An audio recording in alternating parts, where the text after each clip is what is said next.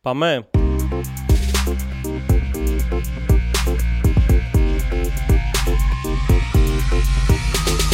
Ogilvy Podcast, η επιστροφή. Γεια σε όλους. Είμαι ο Κώστας Ματσίκας, Group Director στην ομάδα του Performance της Ogilvy.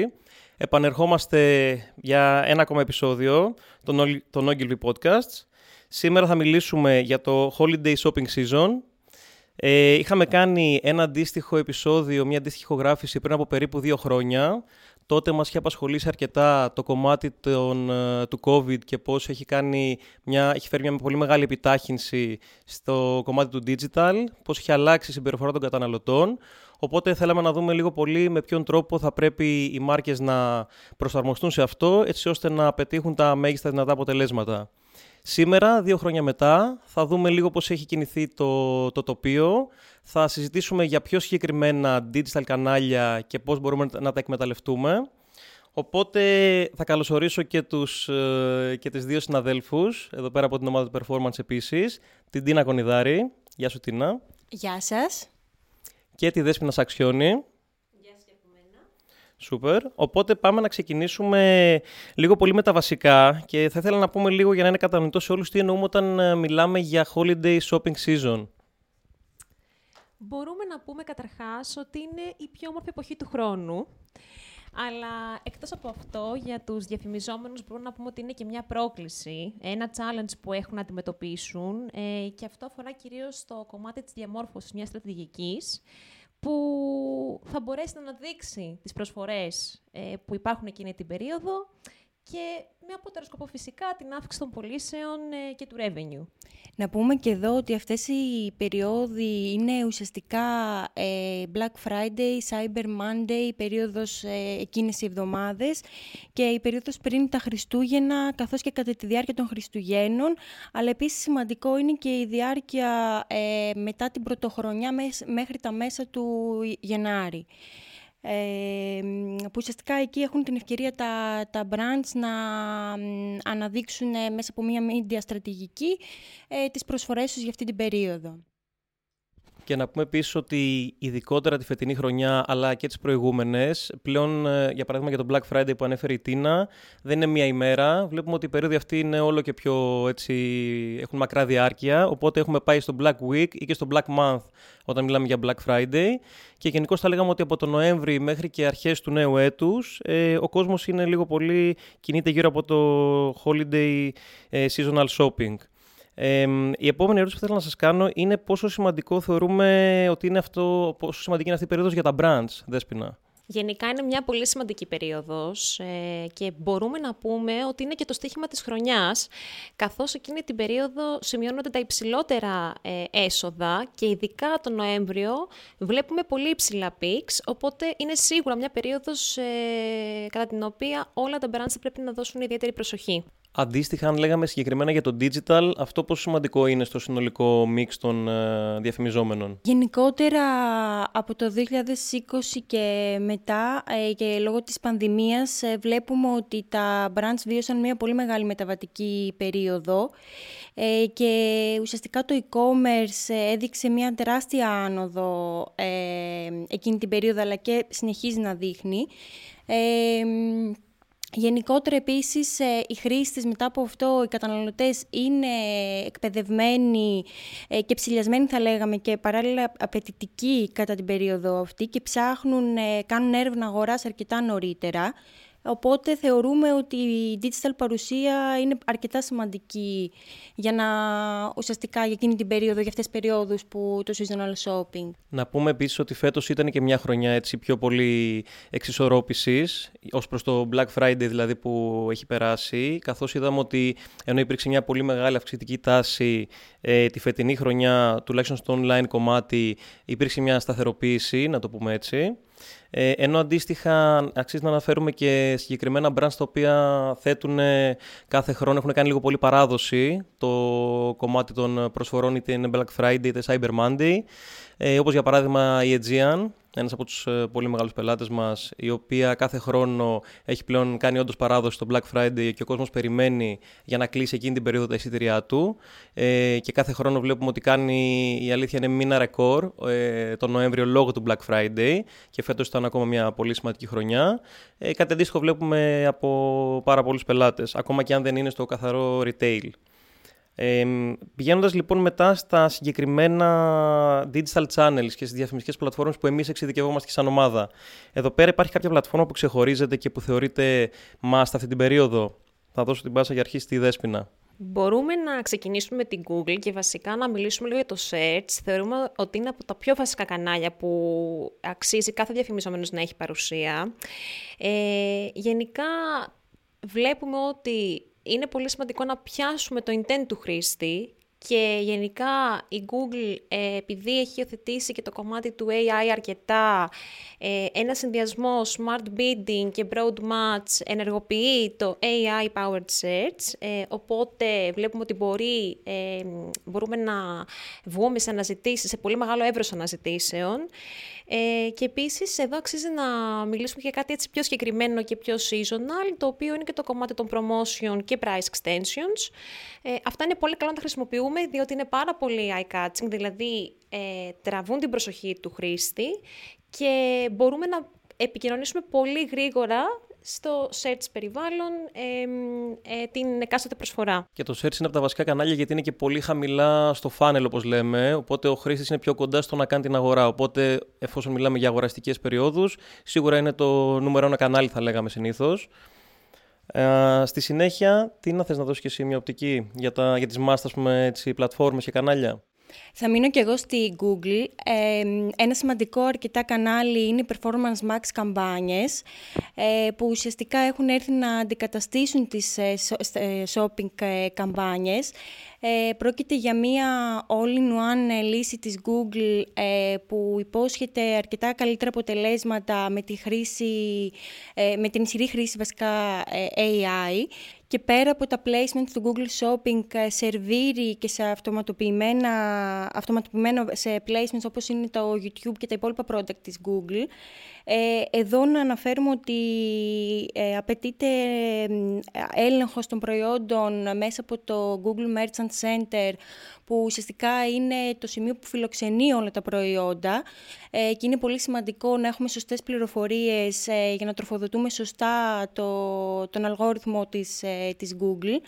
Ε, και επίσης αρκετά σημαντικό είναι το segmentation των προϊόντων, ε, καθώς βλέπουμε ότι ο αλγόριθμος ε, σερβίρει ε, τα top performing προϊόντα ε, με αποτέλεσμα ουσιαστικά αυτά που δεν εμφανίζονται, αυτά που δεν, έχουν, που δεν παρουσιάζουν έσοδα να εμφανίζονται λιγότερα. Οπότε εδώ πέρα είναι αρκετά σημαντικό να κάνουμε το segmentation από την αρχή αυτών των προϊόντων και να έχουμε μια καλύτερη διαχείριση για να μπορέσουμε να τα ξεχωρίσουμε από τα top performing. Γενικώ το κομμάτι segmentation προϊόντων στις PMAX καμπάνιες μπορεί να κάνει μια τεράστια διαφορά είτε να εκτοξεύσει είτε να περιορίσει λίγο το κομμάτι των πωλήσεων, οπότε είναι πολύ σημαντικό. Επίσης μέσα στα placements που σερβίρει η PMAX είναι και το YouTube, το οποίο από μόνο το αποτελεί έτσι πάλι μια τεράστια πλατφόρμα, κυρίως awareness. Ε, οπότε ε, το YouTube πώς το βλέπουμε αυτή την περίοδο, θα ξαναδώσω την πάσα στην Τίνα. Ε, το YouTube ε, αποτελεί μια πηγή έμπνευσης, θα λέγαμε, για τους καταναλωτές, ε, καθώς περίπου το 87% των καταναλωτών ε, τους βοηθάει να λαμβάνουν πιο εύκολα αποφάσεις για τα προϊόντα που θέλουν να αγοράσουν. Οπότε είναι μια καλή ευκαιρία εδώ για τα brands να αξιοποιήσουν τις video action καμπάνια, καμπάνιες, ε, δίνοντας και μια λίστα προϊόντων ε, και με αυτόν τον τρόπο παροτρύνουν ουσιαστικά τους χρήστες να πραγματοποιήσουν τις αγορές τους και εδώ είναι σημαντικό να αναφέρουμε και την αξιοποίηση των vertical formats και κυρίως των YouTube Shorts ε, που βλέπουμε ότι και η Google τα ενσωματώνει όλο και περισσότερα στα Google Product της ε, και είναι επιτακτική ανάγκη πλέον να, το, τα brands να περιλαμβάνουν στο, στα υλικά τους ε, vertical formats. Ωραία, οπότε το YouTube αποτελεί λίγο πολύ μια full funnel solution πλατφόρμα, πιάνει όλο το φάσμα του funnel Ε, μετά πάμε σε ένα άλλο μεγάλο κανάλι που είναι το Meta, που έχει επίσης μια, έχει σηκώσει μια μεγάλη συζήτηση ως προς το κατά πόσο έχει ακόμα χρησιμοποιείται από τους χρήστες στην Ελλάδα, αν έχει πέσει πάρα πολύ. Ε, η αλήθεια είναι ότι έχει ένα τεράστιο penetration ε, με πάνω από 6,5 εκατομμύρια χρήστες ε, στην Ελλάδα αυτή τη στιγμή. Οπότε, Δέσποινα, ε, το Meta πώς θα το προσεγγίζαμε σε αυτή την περίοδο; Όπως πολύ σωστά αναφέρεις και εσύ Κώστα, ε, η Meta είναι ένα πολύ σημαντικό κανάλι. Ε, ο κόσμος είναι εκεί και ειδικά στο Instagram.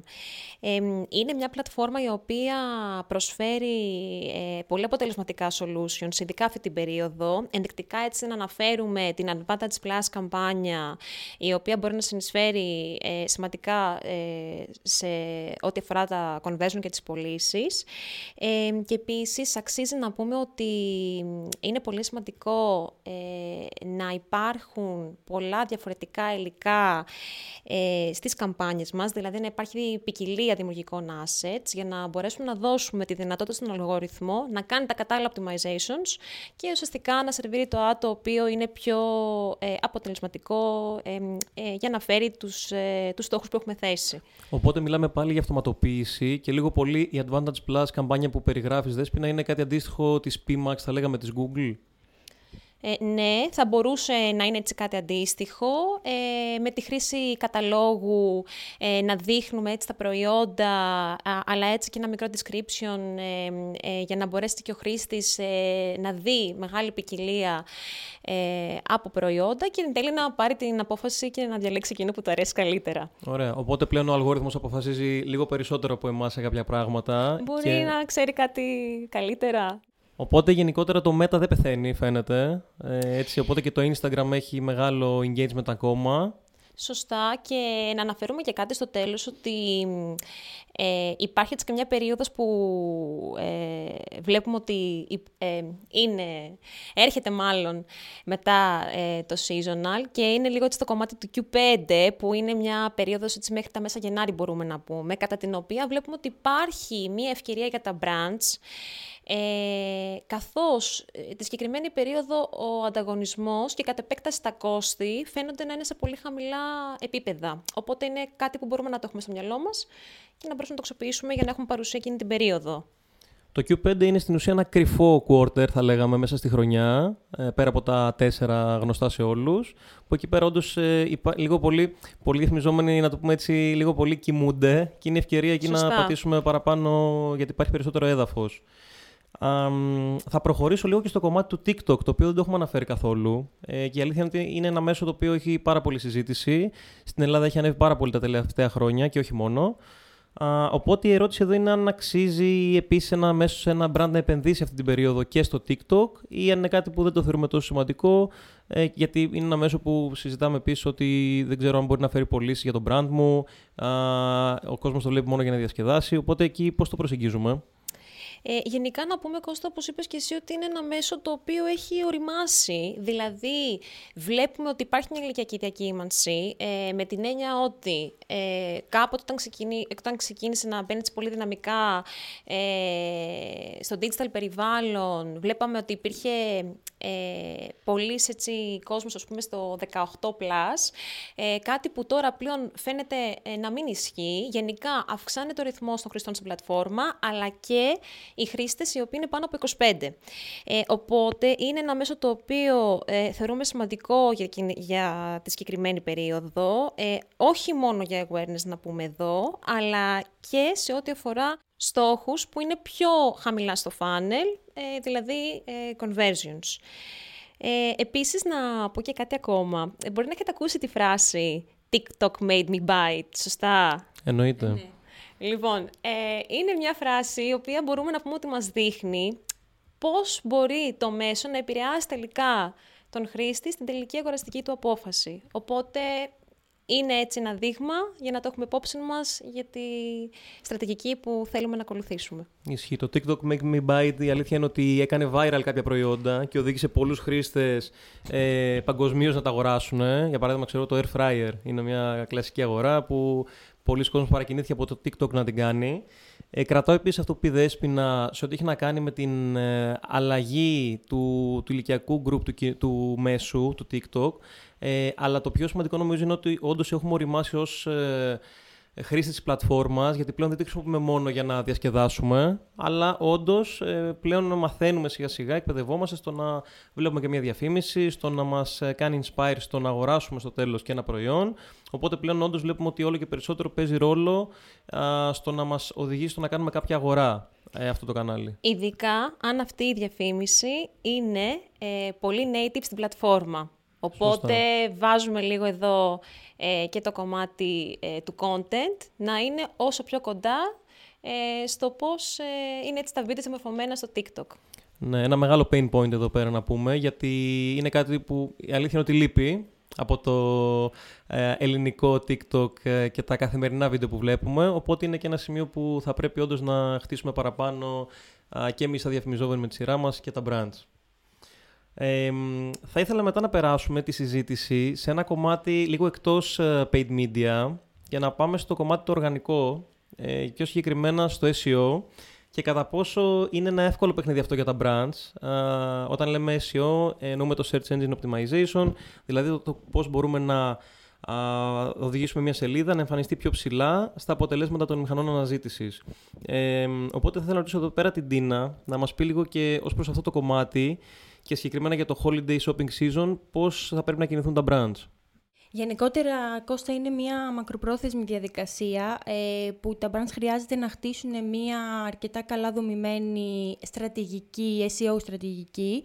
Ε, η διαδικασία αυτή θα πρέπει να ξεκινήσει αρκετά νωρίτερα ε, μέσα στο χρόνο, δηλαδή θα λέγαμε αρχές του χρόνου. Ε, έτσι ώστε να χτίσουμε μια ιστορικότητα και να πετύχουμε μια καλή κατάταξη στα αποτελέσματα αναζήτησης. Αυτό που θα λέγαμε ότι μπορούν να κάνουν τα brands είναι να χτίσουν κάποια, κάποιες σελίδες ε, που θα, είναι, θα παραμένει σταθερό το URL κατά τη διάρκεια της, ε, της χρονιάς και αυτής της περίοδου και το περιεχόμενο θα ανανεώνεται αρκετά συχνά μέσα, στην, ε, μέσα στο έτος ε, για να υπάρχει έτσι και μια ιστορικότητα όπως είπαμε πριν και εκείνης της περίοδου να, να βγαίνουμε ψηλά στα αποτελέσματα αναζήτησης για τις συγκεκριμένες αναζητήσεις. Μια καλή λύση είναι τα brands να χτίσουν μια teaser page που ουσιαστικά εκεί θα παρακινούν το χρήστη να βάζουν τα στοιχεία τους, τα προσωπικά τους ε, στοιχεία για να, συλλέγουν, για να μάθουν πρώτοι ουσιαστικά τις ε, προσφορές τους. Ε, και ουσιαστικά αυτό θα βοηθήσει τα, τα brands ε, να κρατάνε ενήμερους τους χρήστες για τις προσφορές που, θα, που πρόκειται να ενημερώσουν, να βγουν συγγνώμη, εκείνη την ε, περίοδο. Ε, και γενικότερα είναι καλό να περιμένουμε, να έχουμε και τεχνικά έτοιμο το site μας, ε, για να ουσιαστικά εκείνη την, εκείνη την περίοδο ε, περιμένουμε μεγάλη επισκεψιμότητα, οπότε είναι ε, επιτακτική ανάγκη να έχουμε προετοιμάσει τεχνικά το site ε, για, ώστε να μην υπάρχουν καθυστερήσεις ε, και γενικότερα να μην υπάρχουν προβλήματα κατά την εμπειρία του χρήστη. Εντάξει, μπαίνουν και πολλοί χρήσει ταυτόχρονα στο site, οπότε μπορεί να φορτώσει λίγο παραπάνω. Ε, βέβαια, να πούμε ότι ακόμα και όλα καλά να τα κάνουμε εδώ πέρα, ε, για να κάνουμε λίγο έτσι manage the expectations. Δεν σημαίνει ότι ξαφνικά θα εμφανιστούμε στον όρο Black Friday, φαντάζομαι. Όχι, όχι. Είναι μια διαδικασία που ουσιαστικά αυτό θέλει χτίσιμο και χρόνο. Ε, γι' αυτό και λέμε ότι θα πρέπει να ξεκινήσει από αρκετά νωρίτερα ε, καθώς δεν είναι μια βραχυπρόθεσμη διαδικασία, ε, χρειάζεται ουσιαστικά με τα κατάλληλα να είναι SEO optimized η σελίδα, οπότε να πετύχουμε ουσιαστικά αυτό που, που θέλουμε. Σωστά. Και να πούμε ότι φυσικά στους πιο γενικούς όρους, όπως το γενικό Black Friday, αυτή η όρη είναι λίγο πολύ καπαρωμένη, να το πω έτσι, από τους μεγάλους retailers. Οπότε εκεί πέρα, πούμε, το να εμφανιστεί στην πρώτη σελίδα της Google είναι οριακά αδύνατο, να το πω πολύ απλά. Άρα θα πρέπει και το brand να στοχεύσει, αν δεν είναι σε αυτούς τους μεγάλους retailers, όπως είναι για παράδειγμα ο Γερμανός, θα πρέπει να πάει σε λύσεις που έχουν να κάνουν με το, με το νης στο οποίο αυτό δραστηριοποιείται. Οπότε αν είναι για παράδειγμα μια εταιρεία ενοικίας αυτοκινήτων, θα πρέπει να στοχεύσεις σε keywords σχετικά με Black Friday προσφορές για ενοικίες αυτοκινήτων. Ε, το λέω γιατί πολλές φορές ο κόσμος νομίζει ότι θα κάνουμε κάποιες κινήσεις και ξαφνικά στον όρο Black Friday θα ξεκινήσω να βγαίνω παντού πρώτος. Επίσης, όσον αφορά το περιεχόμενο της σελίδας, ε, επειδή πολλοί μπορεί να ανησυχούν, ας πούμε, τι θα ανανεώσω μέσα στη... Τι, τι περιεχόμενο θα βάλω μέσα στη χρονιά, εφόσον δεν πρόκειται για την περίοδο του Black Friday, του Cyber Monday ή την περίοδο των Χριστουγέννων, μπορούν εύκολα ουσιαστικά να χτίσουν μια αρθογραφία γύρω από αυτό ε, και να προετοιμάσουν το κοινό τους ε, για αυτές τις περιόδους. Ε, είναι κάτι το οποίο προτείνεται και είναι ένα ουσιαστικά χρήσιμο tip για να χτίσουν μια ιστορικότητα. Σωστά, Τίνα, και έχουμε δει πολλούς, ε, πολλά brands να βάζουν και όλα στη σελίδα κάποιο email ε, box, έτσι ώστε ο χρήστης να συμπληρώσει εκεί τα στοιχεία του και να λάβει ενημέρωση όταν θα ξεκινήσει και θα ξαναδουλεύουν οι προσφορές και η σελίδα κανονικά. Οπότε αυτός είναι και ένας τρόπος ε, με τον ίδιο τρόπο να μαζέψουμε και emails ε, ή κινητά τηλέφωνα αναλόγως με το πώς είναι δομημένη η σελίδα. Ε, και λόγω αυτού θα πάω τώρα με αφορμή και το κομμάτι του email λοιπόν, που είπαμε, θα δώσω και την πάσα για την επόμενη ερώτηση που έχει να κάνει σε ακόμα ένα κανάλι που δεν αφορά paid media επένδυση, αλλά και πάλι έχει ένα πολύ μεγάλο κομμάτι, είναι πάρα πολύ απαιτητικό σαν κανάλι. Είναι αυτό του email marketing στην ουσία και του CRM γενικότερα, το οποίο είναι εξίσου σημαντικό για αυτή την περίοδο. Οπότε εδώ πέρα, ε, ποια είναι η δική μας προσέγγιση; Ε, σωστά, Κώστα, είναι εξίσου σημαντικό. Ε, εδώ ουσιαστικά αυτό που χρειάζεται να γίνει είναι μια αρκετά καλή έρευνα του κοινού μας, της συμπεριφοράς βασικά του κοινού μας, ε, να γίνει και στη συνέχεια να γίνει ένα segmentation ε, αυτού, έτσι ώστε να ξεκινήσουμε την ε, επικοινωνία για τις, ε, για τις προσφορές συγκεκριμένα αυτά κοινά που έχουμε βρει και έχουμε χτίσει. Και να προσθέσουμε εδώ ότι γενικά έχουμε δει πόσο σημαντικά είναι και τα first party data, ειδικά τώρα που οδηγούμαστε και σε μια cookieless ε, εποχή. Ε, οπότε, με βάση αυτό, θεωρούμε ότι είναι πάρα πολύ σημαντικό τα brands να ξεκινήσουν να θέτουν μια πολύ ε, στοχευμένη ε, CRM στρατηγική. Ωραία. Οπότε σημαντικό να πούμε ότι μιλάμε για προσωποποιημένες επικοινωνίες βάσει των ε, κοινών που έχουμε δει. Ε, και πηγαίνοντας ξανά λίγο πίσω στις διαφημιστικές πλατφόρμες, ε, κατά βάση βέβαια, όχι μόνο, εδώ πέρα δεν γίνεται να μην κάνουμε και μια αναφορά στο AI και πώς αυτό έρχεται να βοηθήσει τη δική μας δουλειά στις περιόδους του holiday shopping. Οπότε εδώ πέρα, εσείς θεωρείτε ότι τελικώς τη βοηθάει τη δουλειά μας ή την κάνει πιο περίπλοκη, Δέσποινα; Ε, το είπαμε και λίγο πριν ότι το AI κάτι ξέρει παραπάνω, ε, οπότε σίγουρα πρέπει να το αξιοποιήσουμε, αλλά, εδώ υπάρχει έτσι ένα αλλά, ε, με τον κατάλληλο τρόπο. Ε, βλέπουμε ότι οι πλατφόρμες το έχουν υιοθετήσει αρκετά και, στις, και στα solutions που έχουν. Ε, τα seasonality adjustments ε, είναι κάτι που το έχουμε δώσει και στην Google ε, και μπορεί να βοηθήσει πολύ ε, για μικρό χρονικό διάστημα σε περιόδους που υπάρχουν πολύ υψηλά peaks σε conversion rates. Ε, γι' αυτό το λόγο είναι κάτι το οποίο πρέπει να το έχουμε υπόψη και να μπορέσουμε να προσαρμόσουμε ε, την, τις επιλογές που θα κάνουμε, ε, έχοντας υπόψη να βάλουμε μέσα καμπανίες οι οποίες στηρίζονται βασικά ε, στο AI. Και είναι σημαντικό εδώ να πούμε ότι για να δουλέψει και αυτό και ο αλγόριθμος ουσιαστικά καλύτερα, να υπάρχει όγκος δεδομένων, ε, έτσι ώστε να, δίνουμε, να τροφοδοτούμε σωστά το, το AI, το, τον αλγόριθμο, ε, για να δουλεύουν όλο και καλύτερα οι καμπάνιές μας. Πολύ σωστό αυτό που λέει η Τίνα, ε, γιατί στην ουσία αν δεν, υπάρχουν τα, δεν υπάρχει έτσι πλούτος δεδομένων, δεν υπάρχει το budget που χρειαζόμαστε, πολλές φορές μπορεί να προσπαθήσουμε να πάμε σε μια AI λύση, όπως για παράδειγμα ένα automated bidding strategy της Google, αλλά να δούμε ότι μας περιορίζει πάρα πολύ και δεν μπορεί να φέρει τα αποτελέσματα. Οπότε σε αυτή την περίπτωση δεν μας φταίει τόσο πολύ το AI, αλλά το πώς εμείς το έχουμε χρησιμοποιήσει. Άρα κρατάμε ότι είναι ένα πάρα πολύ δυνατό εργαλείο σίγουρα, ε, η αλήθεια είναι ότι οι λύσεις AI υπάρχουν αρκετά χρόνια στις διαφημιστικέ πλατφόρμες. Απλά τα τελευταία, την τελευταία περίοδο, έτσι, με όλη την έξαρση που υπάρχει, έχουν απλωθεί ακόμα περισσότερο. Οπότε είναι και λίγο πολύ στο χέρι μας το να αξιολογήσουμε ε, πότε είναι η κατάλληλη περίοδος και με ποιο τρόπο το να τη χρησιμοποιήσουμε. Ωραία. Οπότε κλείνοντας και όλη τη συζήτησή μας, αν έπρεπε να δώσετε μόνο μία συμβουλή σε αυτούς που μας ακούνε και έχουν σκοπό να χτίσουν τη στρατηγική τους εν ώψη του holiday shopping, ποια θα ήταν αυτή; Θα ξεκινήσω με την Τίνα.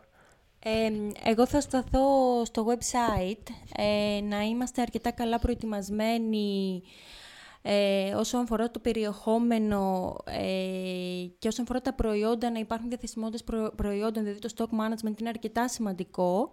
Και επίσης ε, από, άποψη, από τεχνική άποψη, ουσιαστικά να είμαστε έτοιμοι σε επίπεδο απόδοσης του website, ε, η ταχύτητα, να, να περιμένουμε καθυστερήσεις δεδομένου του traffic που θα, που θα έχουμε, που θα λάβουμε. Οπότε να είμαστε προετοιμασμένοι για κάτι τέτοιο. Ε, και νομίζω μετά μια καλή media στρατηγική είναι δέσποινα σημαντική.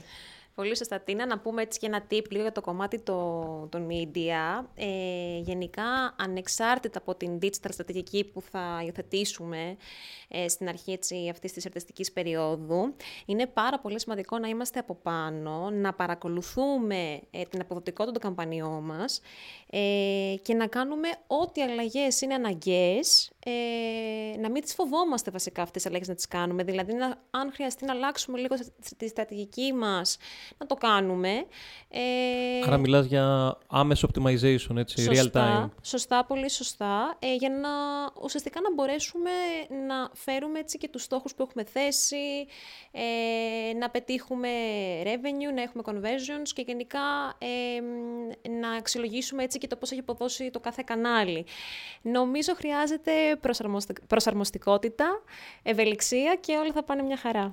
Πολύ ωραία. Εγώ αν έπρεπε να δώσω ένα tip αυτό θα ήταν ότι πρέπει να είμαστε αρκετά ψύχρεμοι ε, και θα έλεγα ότι πρέπει πρώτα να πατήσουμε στα πόδια μας, να πάμε και λίγο back to basics γιατί με το AI και όλα τα solutions που υπάρχουν ε, καμιά φορά τα ξεχνάμε αυτά οπότε το να είναι σωστά στημένο το προϊόν, το pricing, όλα τα βασικά κομμάτια προτού φτάσουμε εμείς να πρέπει να το προωθήσουμε.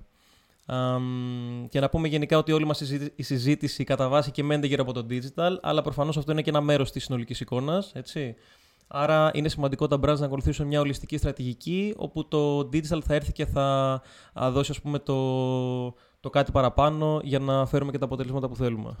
Ναι, και γενικά, Κώστα, ε, μια καλά σχεδιασμένη online ε, στρατηγική και εμπειρία για το χρήστη ε, βοηθάει ε, στο συνολικό επίπεδο των πωλήσεων. Τέλεια. Λοιπόν, σας ευχαριστώ πολύ και τις δύο. Να πούμε εδώ σε αυτό το σημείο κλείνοντας ότι η ομάδα μας έχει ετοιμάσει και έναν οδηγό για το holiday season, οπότε είναι ευκαιρία να το κατεβάσετε και να το διαβάσετε. Έχουμε προσπαθήσει να μαζέψουμε εκεί πέρα τις πιο χρήσιμες πληροφορίες από όλες τις πλατφόρμες και κάποια από τα κομμάτια που συζητήσαμε και σήμερα. Ε, θα χαρούμε να έχουμε οποιοδήποτε feedback πάνω σε αυτό. Οπότε σας χαιρετάμε όλους, καλές γιορτές και τα λέμε στο επόμενο επεισόδιο.